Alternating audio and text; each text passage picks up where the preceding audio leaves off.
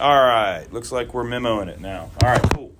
Um, so, a lot of what I'm going to say, as I said last week, to give full credit to the authors, is going to be basically what they're saying or a little bit of a criticism to what they're saying because he just lays it out really, really well and the chapter's really short. So, um, he starts with this idea that the major feature of any story, what would you say is typically the major feature of any story that you read?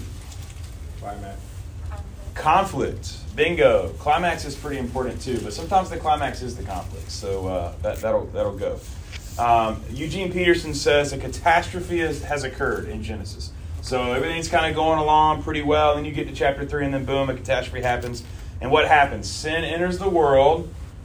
And what kind of world was it prior to sin? It was God's perfect world. And here's this cosmic conflict that we see in Genesis. And we'll kind of tease out this cosmic conflict because what I want to do today, one of my main goals is for, for us as we think through this to raise our minds a little bit more outside of just the simple fact that Adam and Eve made a bad choice and, and raise our minds to the level of how that really matters eternally and cosmically. In fact, um, I just had an interaction with one of my children this morning that will remain unnamed. They were raising money for a good cause in their class. They're asked to try to raise $20 um, for uh, for their Sunday school teacher, their their child's class teacher. And my mom is in town right now, and she set thirty dollars on the counter because we bought some food for her yesterday. And as I was getting my coffee, my mom was kind of up, moving around. You know, uh, ten dollar bill is no longer there. And one of my children, who remains unnamed, picked the ten dollar bill up and put it into their bank and was going to bring it to church this morning. Now, I recognize the the means to an end here, right? At least my child was trying to do what their teacher had asked them to do. However, my child did not see at any point until we got into a 20 minute conversation that they were in the wrong. It's in our house. We find money around the house, not a big deal. But in their heart of hearts, they knew what they had done was wrong. Like she knew it. She knew exactly what she had done. And as I as you parent, you begin to hear your child do exactly what you and I do in our hearts, because our hearts are deceitful, says the scriptures, we begin to justify. Well, it was in our house. Well, Miss Emily told me. Well, Miss Emily said changes around the house. Well, on and on and on and on and on. And what really is going on at the root of it all is my child wanted to do what they wanted to do. My child wanted to be autonomous. My child wanted to step outside of the confines of what God has entrusted to the world as His order wanted to step outside of that order and become autonomous. And that's what we're going to get into. So when we look at Genesis, we are no longer in continuity with our good beginning. We're no longer in continuity with our good beginning. We're also separated from our good end. And I want you to catch that. No longer in continuity of the beginning, no longer, are, and now we're separated from the good end. And in other words, right now we're in the middle of this big old mess. The beginning and the end is all screwed up, right? And so humanity refuses to live under the Creator's word and chooses to seek life apart from Him. And what does this result in? Total disaster. The whole creation is brought into the train of human rebellion. It is literally human rebellion that begins this entire process. And you know, I, even when I was young, I used to think, well, was that an Eve that ate it? Like, well, yeah, we understand that that you know, through one man entered sin, through one man sin was, you know, redeemed. But at the end of the day, sin, sin is innate. We are depraved people. We innately choose to step outside of God's sovereign rule, and it always results in disaster. Sometimes on a myriad of different levels, and sometimes ways that we try to hide, but you can't hide anything from God. In fact, we had the same conversation with the same child on Saturday when they hit their sibling because their sibling didn't do what they wanted them to do. And it was this idea of, hey, I wanted them to do X, they didn't do X, I got frustrated and hit them. And so what I had to take my child through was the process of unrighteous anger. The scripture calls it unrighteous anger. When we get unrighteously angry, we respond without self-control, which is a fruit of the spirit. What did what happened between Cain and Abel? In fact, Amy said that. And it's easy to be like, oh, I'm not going to do that. But at the end of the day, it's the same thing. That's what the Spirit of, I mean, that's what the Spirit of God is teaching us on the Sermon on the Mount in Matthew, right? Anger is the same as murder. Lust after another man's wife is the same as adultery. On and on and on and on and on. It's the same root sin. So, what we're trying to do, as I said, I want us to get our minds out of just the fact that Adam and Eve ate a piece of fruit that God said not to, and I want us to step into really peeling back to what that actually means. Uh, Genesis 1 through 7 in chapter 3. Bryce, would you read that for us?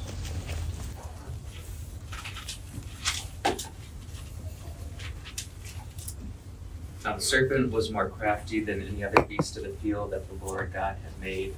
He said to the woman, Did God actually say, You shall not eat of any tree in the garden? The woman said to the serpent, We may eat of the fruit of the trees in the garden. But God said, You shall not eat of the fruit of the tree that is in the midst of the garden, neither shall you touch it, lest you die. So we're going to talk about this. Did God really say in just a second? But uh, a couple things I want to point out you see the Garden of Eden here. I've given you some notes. I'm not sure what's on mine and what's not on yours.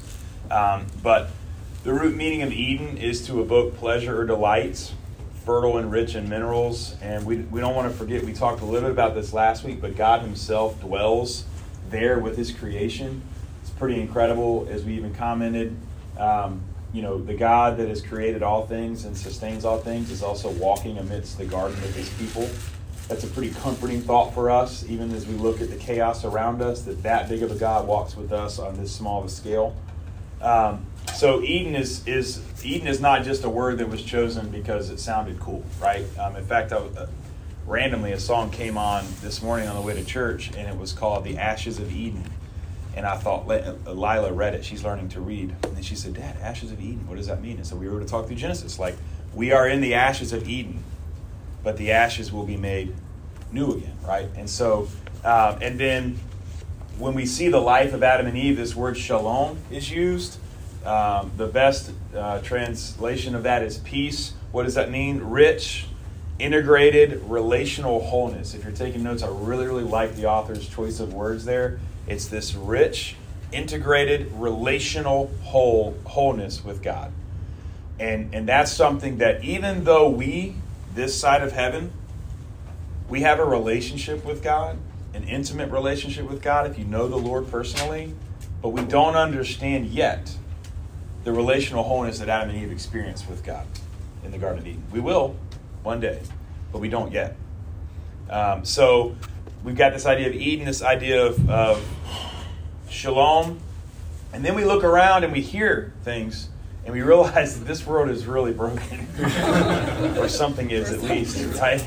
Um, but but no, like it's not hard to look around in in what we experience on a day to day and realize that that our culture and life and world is pretty wounded, right? Sometimes self inflicted, sometimes external to us, sometimes it, it's closer to us, sometimes it's further away.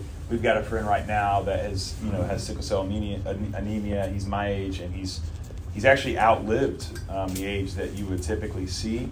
Um, he's got a little little young boy, and like Amy and I were just, you know, heavy yesterday because he's having one of the worst um, bouts with it right now.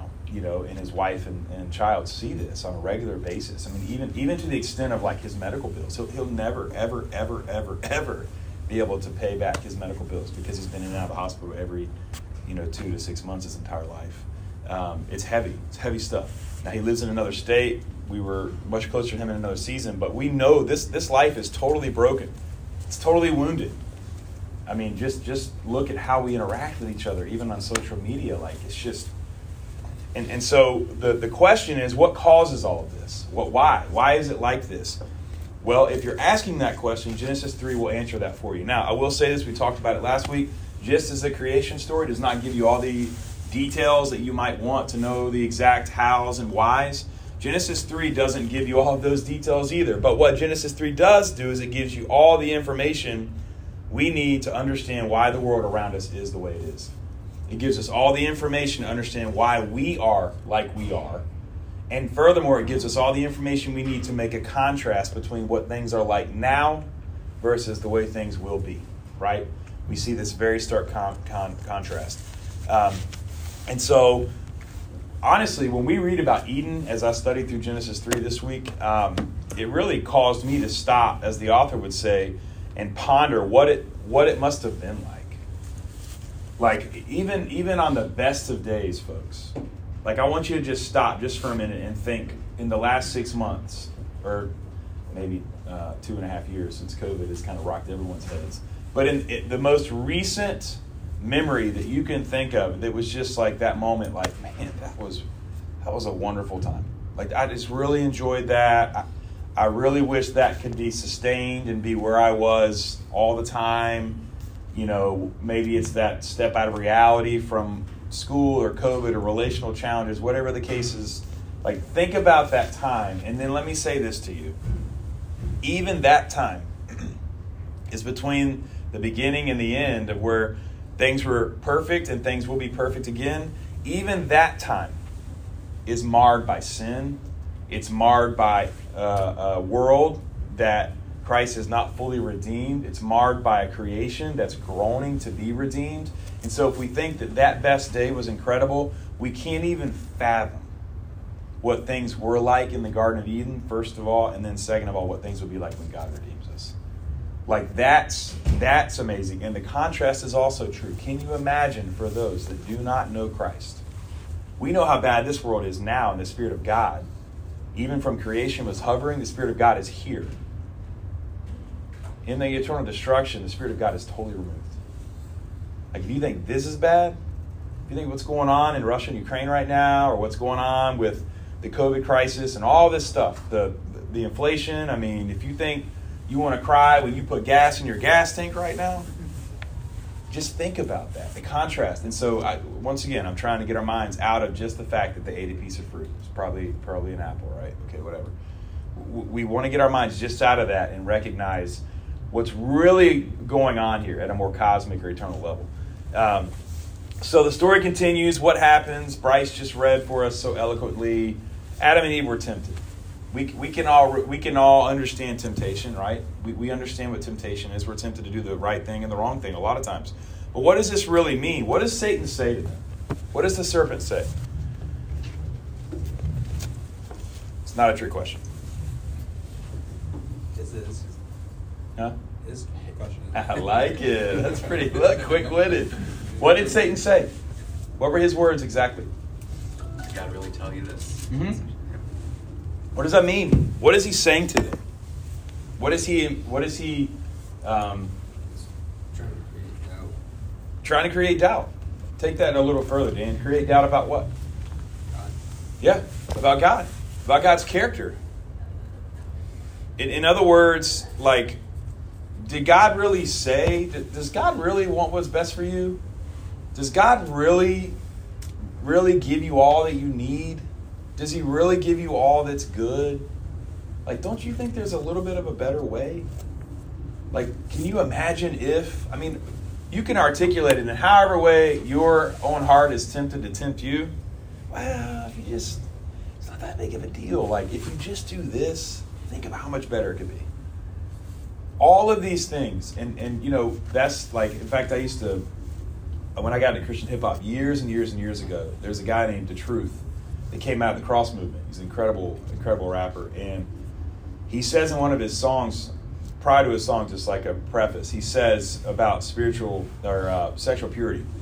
He said the, the biggest, and I'm summarizing here, the biggest problem with sexual morality is not the consequences. Like those are pretty big problems, right? I mean, we could walk through those, whether it be infidelity in marriage or you know sexually transmitted diseases or you know pregnancy out of wedlock. Like the, there's a lot of like things that happen that create challenges, and there's still good out of those. We obviously understand life is good no matter what circumstance they're in. But he says the biggest problem with sexual morality is not the consequences.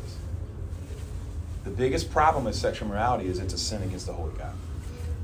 And so if we forget, if we forget, and we think for one minute that the biggest problem with what we do in regards to sin is what it ha- what happens to us or those around us, and not how it affects us or how it affects the Lord, we've totally missed it. We've totally missed it. And so, when when when Satan says, "Did God really say?" What he is tempting them to do is to doubt the character of a holy God.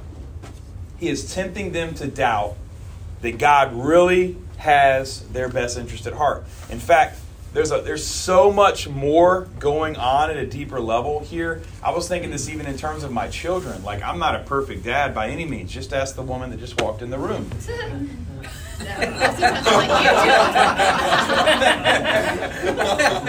he is a great You're not supposed to agree that quickly. No, I'm saying. No, no, no, no, no. Just this morning, I was like, you deal with it. No, but but all jokes aside, I'm not I'm not a perfect dad. That's crazy. In fact, you know, Amy Amy, I learned a lot about parenting from my wife.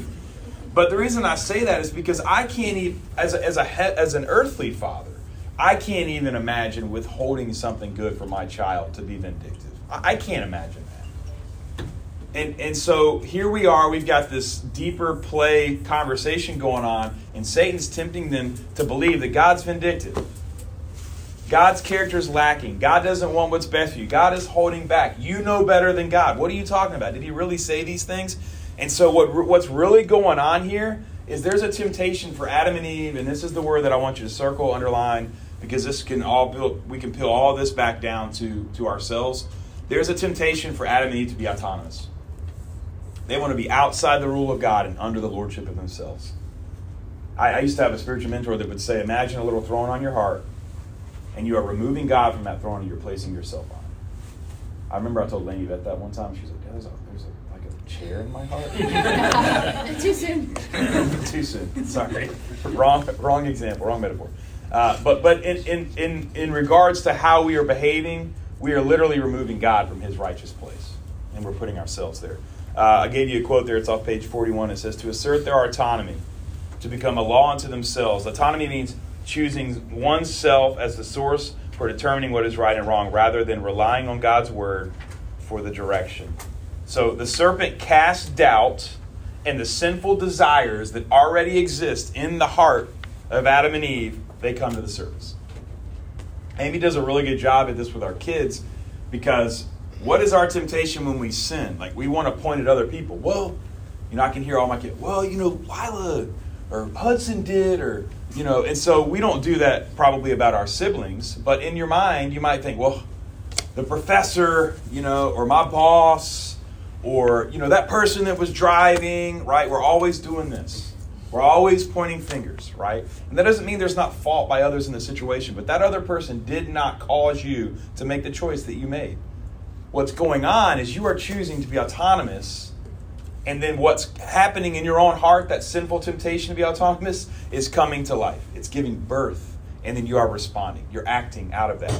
And so he suggests uh, further, the serpent that is, that God is afraid that his human creatures might become his equals once they know good and evil experientially.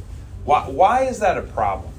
Well, why, why would it be a problem if God was afraid that we might become his equals? What do you think? Want to be God. He wouldn't be God. What do you mean by that?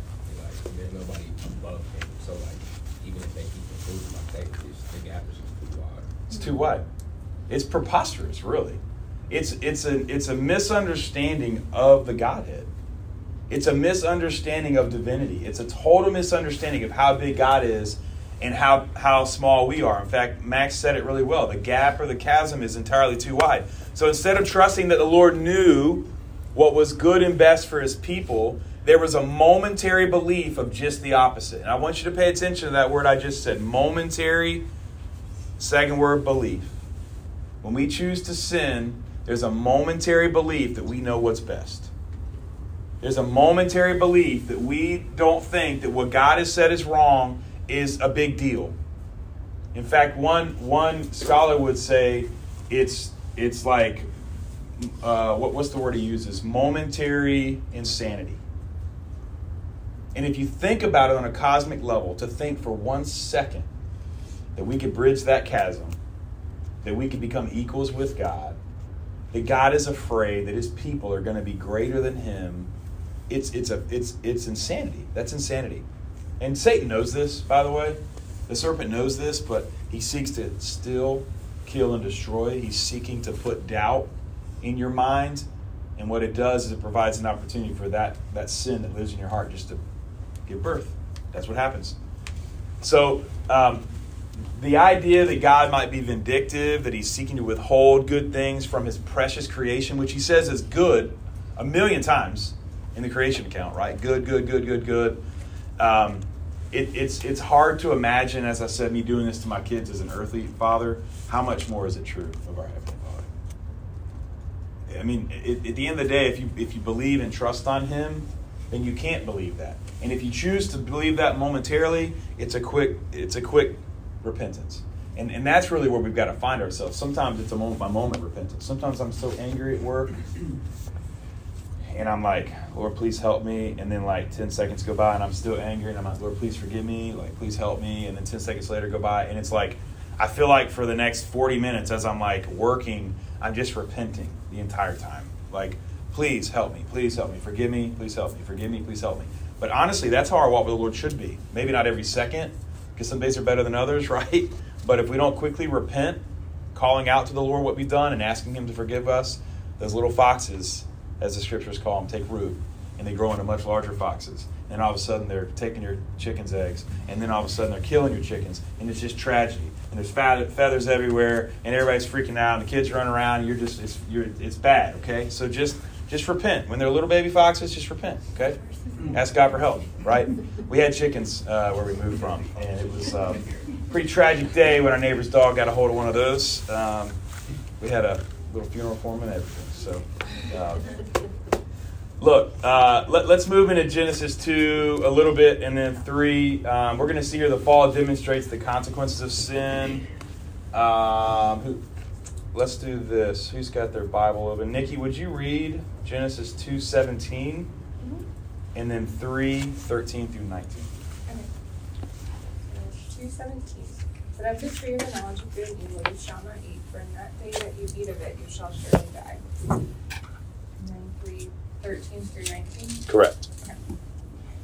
Then the Lord said to the woman, What is this that you have done? The woman said, The serpent deceived me, and I ate. The Lord God said to the serpent, Because you have done this, cursed are you above all livestock, and above all beasts of the field. On your belly you shall go, and dust you shall eat all the days of your life. I will put enmity between you and the woman, and between your offspring and her offspring. He shall bruise your head, and you shall bruise his heel. To the woman he said, I will surely multiply your pain in childbearing. In pain you shall bring forth children. Your desire shall be for your husband, and he shall rule over you. And to Adam he said, Because you have listened to the voice of your wife, and have eaten of the tree of which I commanded you, you shall not eat of it. Cursed is the ground because of you. In pain you shall eat of it all the days of your life. Thorns and thistles it shall bring forth for you, and you shall eat the plants of the field. By the sweat of your face you shall eat bread till you return to the ground, for out of it you were taken for you are dust, and to dust you shall return. So thanks. That was a lot to read. Thanks, Nikki, for doing that. Um, so there's a lot going on here, but the ultimate consequence of sin is what? Death. But here's what we have to do. We got to kind of think through this a little bit. Um, in fact, Genesis 3 in the fall helps us kind of shape what death really means. Because strangely, at first, kind of seems like the serpent's right, doesn't it? What do you think? Does it seem like the serpent's a little bit correct? And if so, why? That's exactly right. It wasn't the fairy tale that we all know, right? The poison apple was eaten and they went to sleep. That didn't happen, right? Immediately, they did not die, they didn't follow their death. So, what the author does a good job at saying, they did not die immediately, but did they? Is kind of the open ended question. Um, there's a quote there the physical life of Adam and Eve does not stop in the instant they taste the fruit, but something in them and between them does die. So I think it's really important for us. I'm going to read just uh, a handful of sentences here, and I want us to flesh this out in discussion. So be ready to kind of respond um, in way, any way that you're comfortable. One of the things this story should do is make us reflect long and hard on just what death means. The physical life of Adam and Eve does not stop in the instant they taste the fruit. This isn't the poison apple of the fairy tale. But something in them and between them does die. Their sense of themselves and their relationship with each other is shattered. They become morbidly self conscious and thus try hurriedly to cover up their nakedness. For the first time, they feel shame. And what is even far worse, their relationship with the Lord God is also broken. They hide from Him in fear and shame. God confronts Adam and Eve and declares judgment. The serpent is cursed, childbirth for the woman is made much harder, and the ground itself is stricken so that work is made difficult for the man and far less pleasant. Adam and Eve are driven out of Eden, and the entrance to the garden is barred. The story is so rich in meaning that it gives us a great deal to think about. The fall into sin remains a mystery, but the story of Genesis 3 illumines the fundamental nature of sin. It is a quest for autonomy, a desire to separate ourselves from God. What do you guys think about that? What sticks out?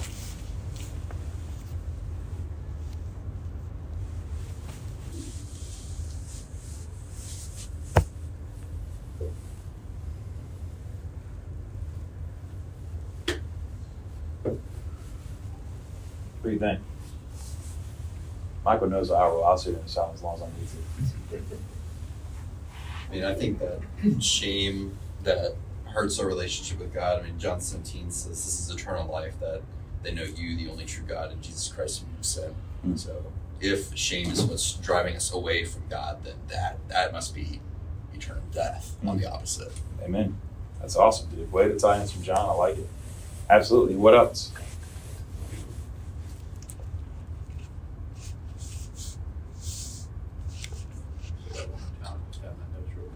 Michael's gonna put us in a street.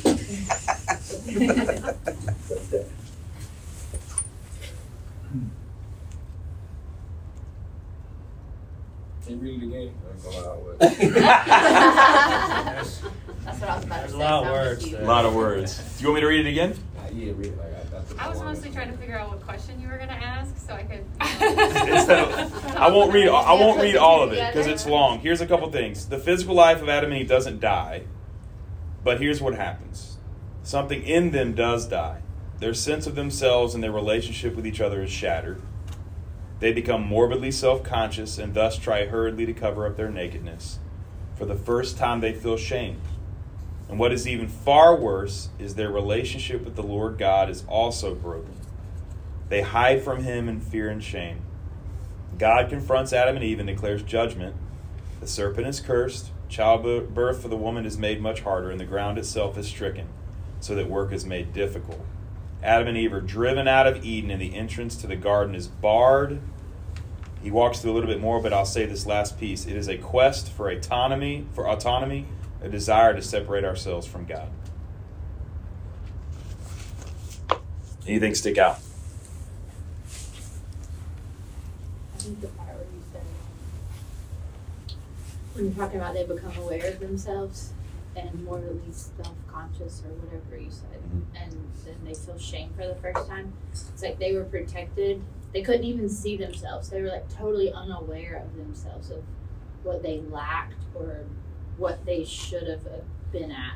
So they weren't trying to obtain it, and they could just worship freely because they weren't distracted by that. And it's like that's the battle that like we're in, and we're constantly trying to shake it off, and like hmm. we can't Yeah. on our own. Yeah. And it's like this weird cycle. Like we try harder to do it ourselves because we're so aware, but yet we can't.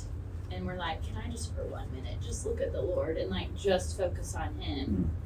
And then something else comes in, and you're doubting the gospel or you're pridefully aware of your sin, and that's higher than His glory, you know, or whatever. Mm. So It's good work. Yeah, it's a huge detractor and distractor. I just can't imagine like not being aware of myself. Like what a gift! Yeah. And then all of a sudden you're like, whoa! Like you're aware. That's horrible. Like Yeah. It's a it's a pretty stark change from one moment to the next for Adam and Eve. To never experience shame. I, I can't pinpoint. I mean, kids are born, we believe, with sin as well. Like you don't have to kid to sin. But I watch it happen even more so on a smaller scale with our kids because your kids eventually get to that point where you see them becoming more aware of other children and how other children are behaving, what they're wearing, what they're better at than them, you know. But there's still like this childlike piece of it. Like Lainey had basketball tryouts last weekend. I was like nervous for her. Like it was intense. Um, and when we got in the car, I was like, "Did you have fun? Like, how you doing?" She's like, "Yeah, what are you talking about? It was fun." I was like, "Oh, okay." Like, you know, so like, you know, I was prepared for this big conversation, but like, I, I know for a fact that in a moment, in the moment, she was probably feeling a little heat and pressure because she's becoming more aware, but she still doesn't like we would. You know what I mean? And it just gets in, it gets increasingly worse as we get older. Um, and so not to not to have that prior to God, you know, casting judgment because of their sin is just it's I mean, you know. Any other thoughts?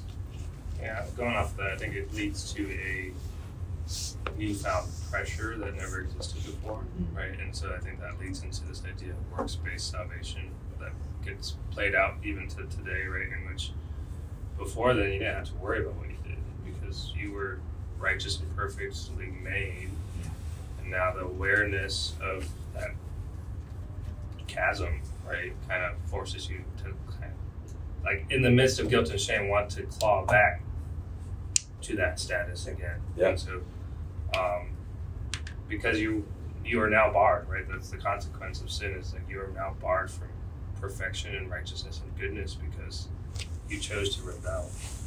And I think it's, I mean, it's the, that idea even permeates today is just pretty pretty crazy to, to think like, hey, like as much as we say like works-based things it doesn't exist, right? Like that sometimes the mentality of like I did something wrong, I have to do something to counter that.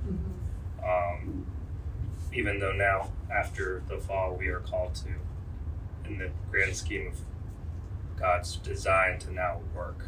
And so like that that is a picture of his grace to be able to give us something to do and, and to kind of cover that kind of chasm in a sense. But like the quality of that does not necessarily mean we get salvation or we don't. It's still by his grace that he gives us a way back. Yeah, no, that's great. I mean, we're going to talk about how this whole situation is the backdrop for God's redemptive plan, and we'll kind of tease through that. But you're exactly right. I mean, there's this pressure that we see culturally because it's not it's not just in the church and in relationship with God, it's also in the relationship with others, which is holistic. So it's the social construct of life that's totally twisted.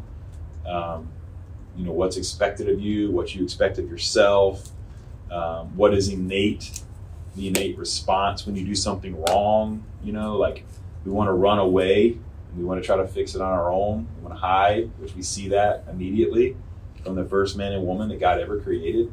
And kids, they're really little, you Yep. don't have to tell them to do that. They immediately cover up their wrong, even at like 18 months. Yep. Yeah, Hudson will take a like a little bar, like a little Give me like plenty of examples. chocolate granola You'll bar, have to come and, and, like I'll, I'll come in the room and immediately like this, And no one told and. I'm like, yeah. I, I I can still see it, dude. Like I can still see it. You know what I mean? But he knows. I didn't teach him, and he didn't teach him. Like she said, that's that's just innate. Like We- you don't bring the groceries in and say, "Okay, do not take this." Like you don't say it. You just put the groceries Well, up, right. and like they know that they're supposed to ask because Yeah. we are the ones caring for them. Yeah. And Yeah. then- Well, we also don't say if you do make a bad choice, hide it from us. You know, Yeah. they just do it, right? Because that's what we do. That's just what we do. That's our life. So, so I like this contrast the author brings out. Genesis 2 shows humankind in our created and unfallen relationships. Genesis 3 fro- focuses on the breakdown of those relationships. So you've got Genesis 2, unfallen relationships in the created order. Genesis 3 is the breakdown of those. And this is following what he would say the mutiny, the human mutiny against the divine king.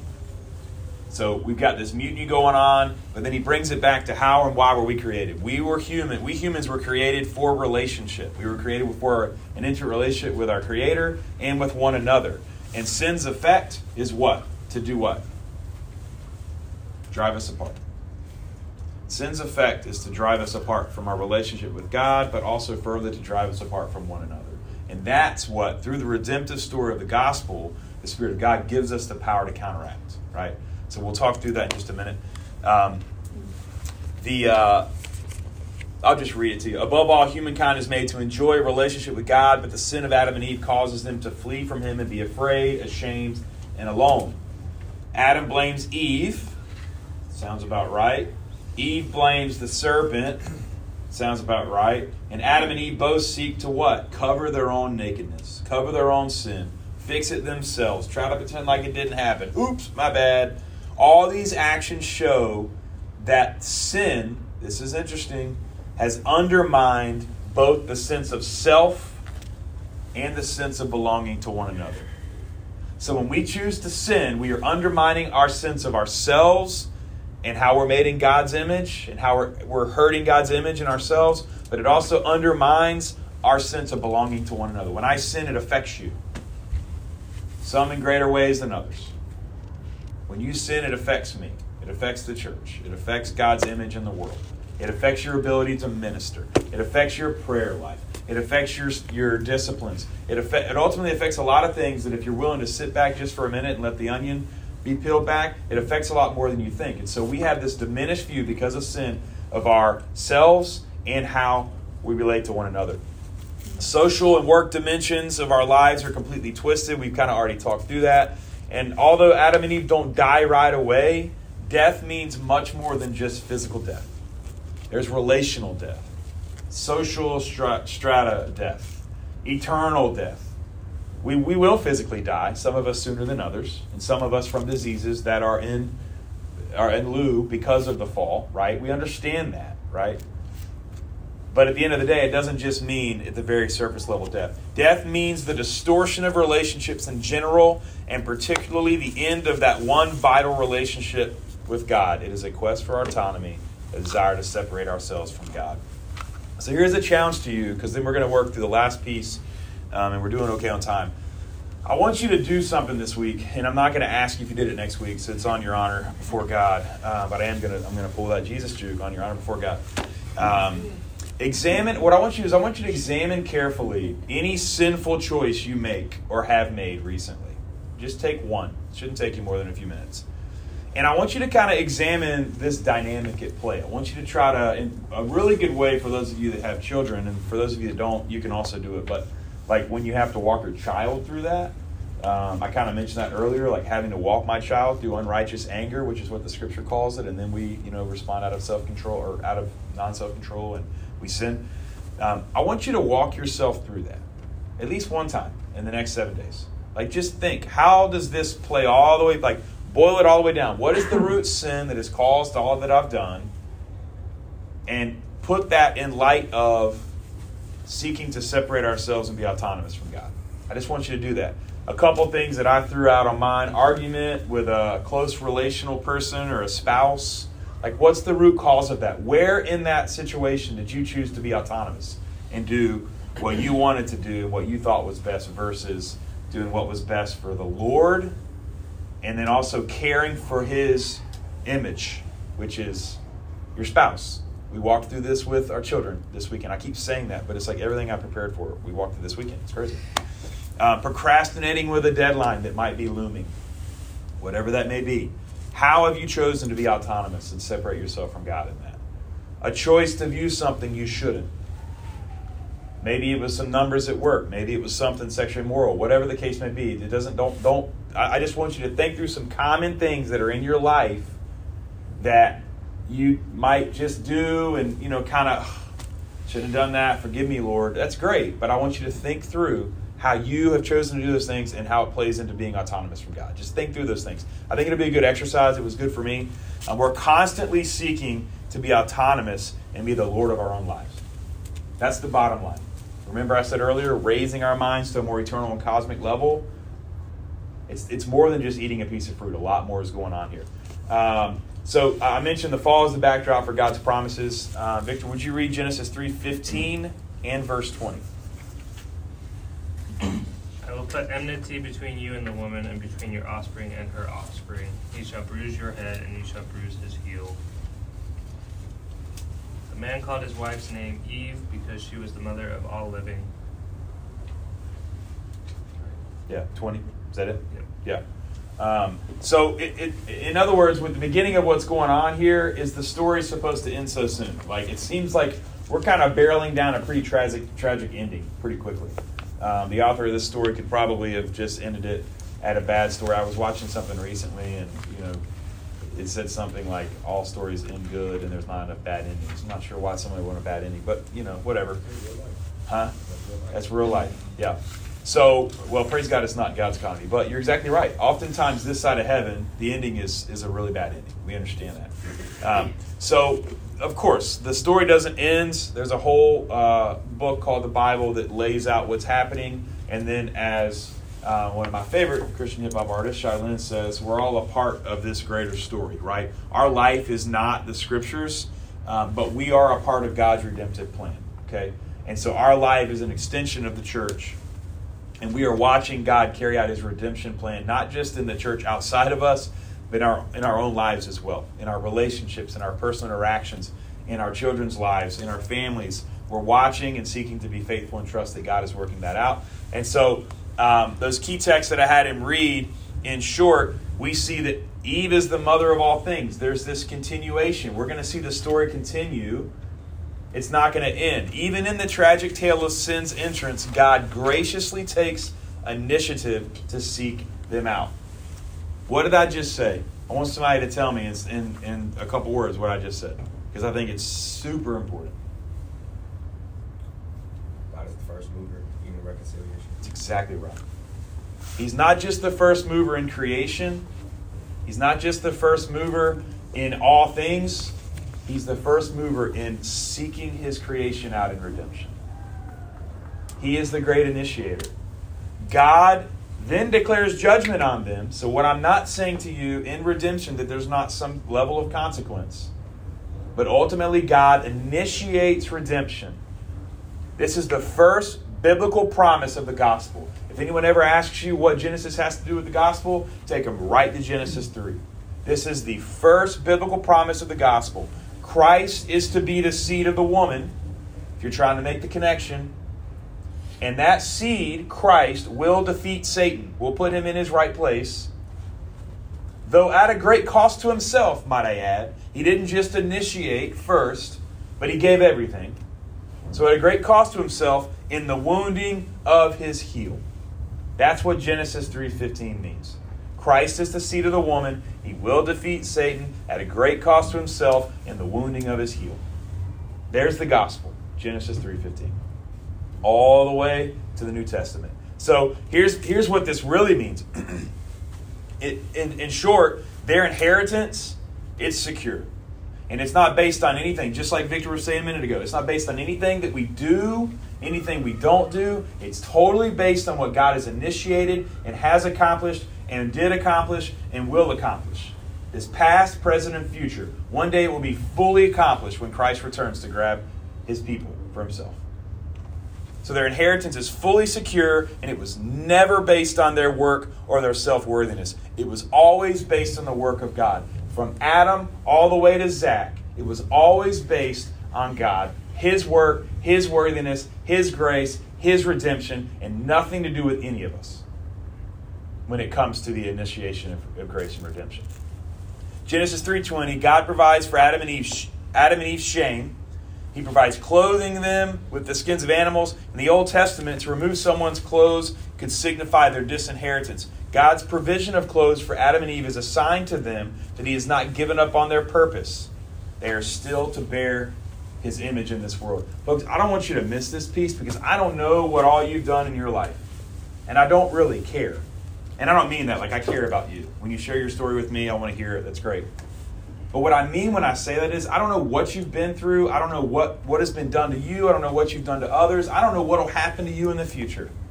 But here's what I do know all the way back in Genesis chapter 3 and then beyond.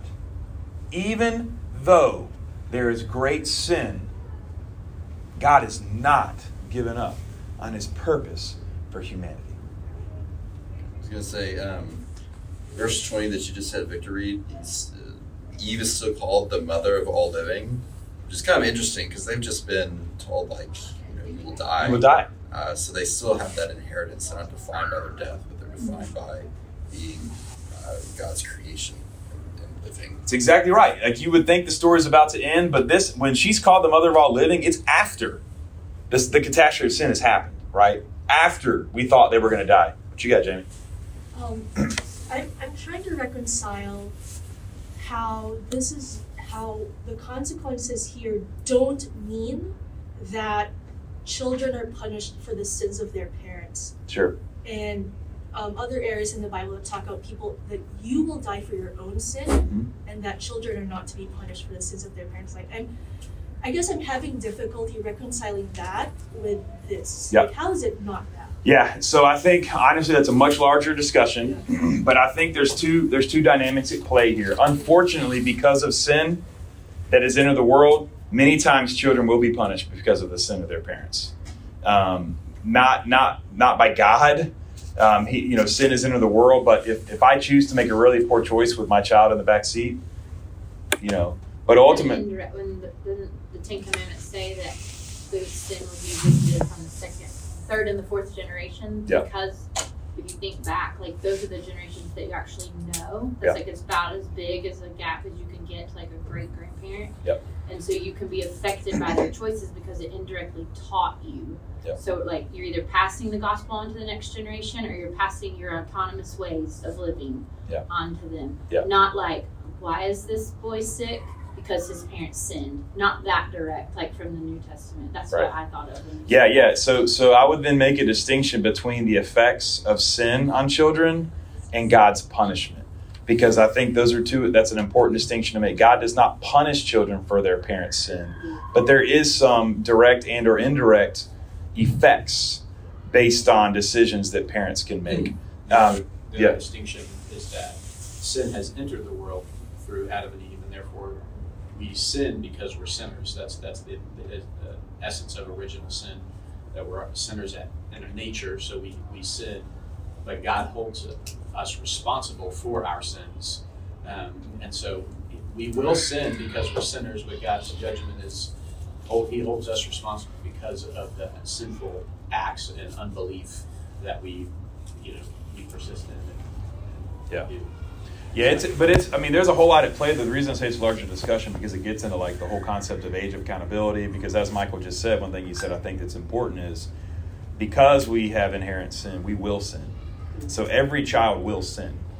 However, there's this whole conversation about at what point are they held responsible to that sin, um, and everybody has their own.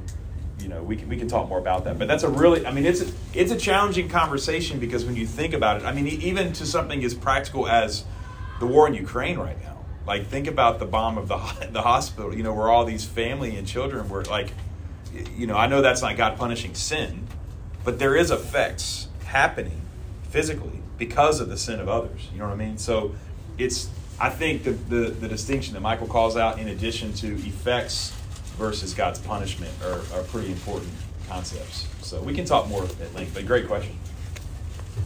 Um, so yeah, I think what, what Mason said is really important. The story's not over. A um, couple more minutes and we'll finish up. Although the future was uncertain as they leave the safety of what? Where, where are they sent out of? The garden. The garden was pretty safe. I mean, I'm telling you, Lenny woke up this morning and we were eating breakfast and she said, Daddy, had the worst dream last night. Said, What, what, sweetie? What'd you have? She was like, I dreamed that people just showed up to our house and forced us to leave and they were just, all these weird people were just packing our stuff up. We had nowhere else to go. And I was like, Wow, that is pretty terrible. Like, I don't know why you're dreaming that. I hope that doesn't happen. Uh, but, but I mean, think about it. Uh, to a childlike faith, which in a lot of capacities, Adam and Eve were a childlike faith prior to this moment happening of their sin. Now they're being forced out of the only safety net that they've ever known, right? And the future seems, at first glance, pretty uncertain, right? Uh, God's purposes, however, have not been thwarted. God will go forth and provide for his people. We saw him do it even by covering them. One thing that you may not have recognized is in order for him to cover them with an animal skin, what had to happen? Yeah. Death. He had to kill an animal. Bloodshed. The blood of an animal had to be covered. I'd be willing to bet that it was probably a clean animal that would be described in Leviticus at some point. But God killed an animal, took the skin of the animal, and covered them even in their sin. He initiated that. And so God's purpose has not been thwarted. Uh, I gave you a quote there from page 43 Disobedience has brought catastrophe. The wonderful garden note lies closed behind them, and as uncertain and dangerous world looms ahead. How often, how awful it had been to face the Lord God when He had at last found them. How hard to look Him in the face, and yet He was given the clo- He is given the clothes to wear. And there is also that mysterious promise to consider, in which He has spoken of Eve's offspring, who will crush the serpent's head. I said it once and I'll say it again. It's the beginning of the gospel. So here's the deal. Even amidst an incredible catastrophe, the Lord's gospel work has begun. And I realize, look, I'm going to say it. There's there's a risk here of oversimplification, but the remainder of the story throughout scriptures and throughout the scriptures and in our lives is years and years and years of cyclical catastrophes led by our desire to be autonomous. Like that's pretty much our life. Years and years of cyclical catastrophes led by our desire to be autonomous, yet in those cyclical catastrophes, we are continually met by God's grace. We are continually met by God's promises for all those who are in Christ Jesus until the day that He finally returns to bring us back into relational wholeness. He Himself will come back and take us to a place of shalom. I gave you some other notes there. Um, he talks about this a little bit. Uh, we need to take seriously the account of Genesis 3, even while we recognize the details, including a talking serpent and symbolic trees, are unlike those of historical context. In our view, the third chapter of Genesis does tell reliably about the mysterious origins of evil in God's world. So we believe that it's true. Any last thoughts, and then we'll pray and get out of here.